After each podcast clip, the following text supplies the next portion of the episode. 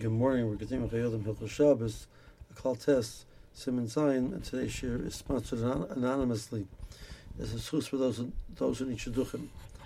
So one might wonder, based on what we're saying, that we have the, all of the normal leniencies which apply to uh, the Rabbanon do not apply to Malchus uh, So other than whether it's a Derais or Rabbanon, which may be relevant, Mashiach comes, does one bring a korban, chatos, in these situations where was Gufo.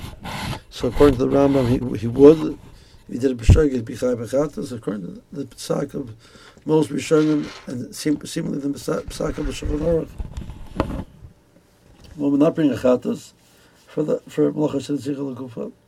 Are there any nafkaminas which we have nowadays?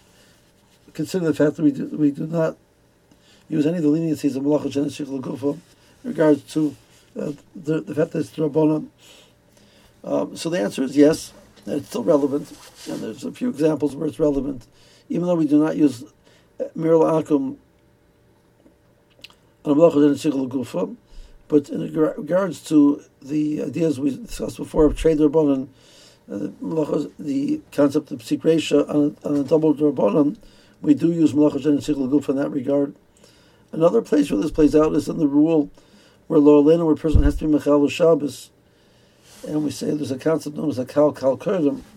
Um, if we can if we can minimize the person's avera that he has to do on Shabbos, we have to do so, um, unless it, it's the danger is imminent and trying to minimize would in, in, in some way ex, enhance or um, expand the danger. But assuming that that's not so, a person should try and minimize uh, the the the the, uh, the barriers that one is doing. So we cancel the kal kal. So obviously, if we have a choice between doing a drabanan and doing a deraisa. One should choose doing a drabanan. Malacha now we've discussed before the definition of malachas and shigla gufa is something that a person would, would, would, prefer according to Rashi that shouldn't be the situation, should not be. A person has no need for the malach itself. He's just trying to to, to um, get out, get, uh, deal with the situation and get past it. He doesn't a- actively want this type of situation. Uh, so the price can assume, in the case of a person, is uh, forced to be Mechal Shabbos, uh, to, to, to, a threat of life, which was very common. Um, people were, were, conscripted into the armies. If they deserted or refused to do orders, they would be they would be killed. So they were forced to be Mechal Shabbos.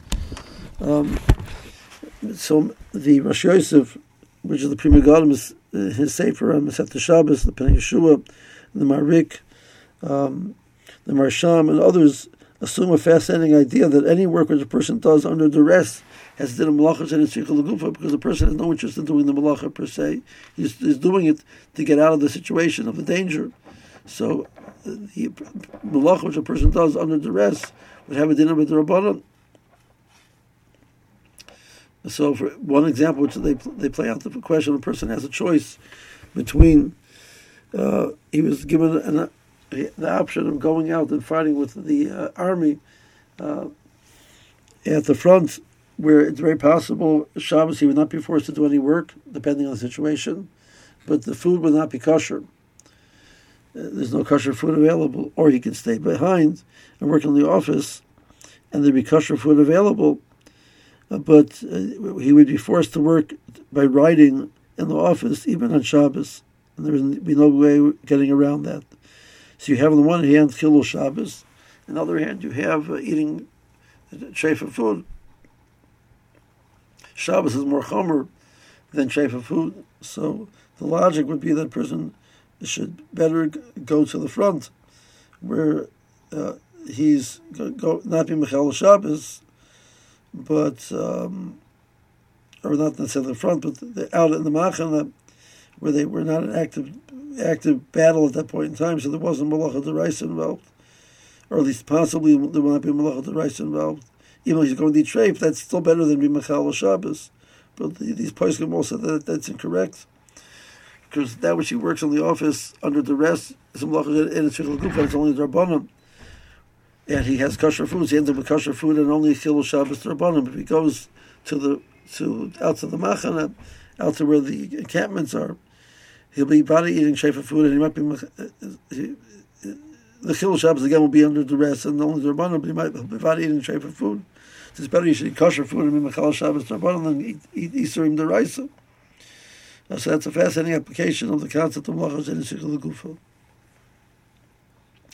how far you take this idea of the person. Obviously, right now he wants to write because he wants to be safe.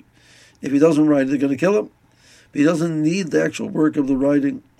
Uh, let's say a situation where a person wants, a person is trying to save the challah, and they want to do this work to save the challah, so they want this work because this is what's going to save the challah. That we call malachat shichel gufa, not malachat shen shichel gufa.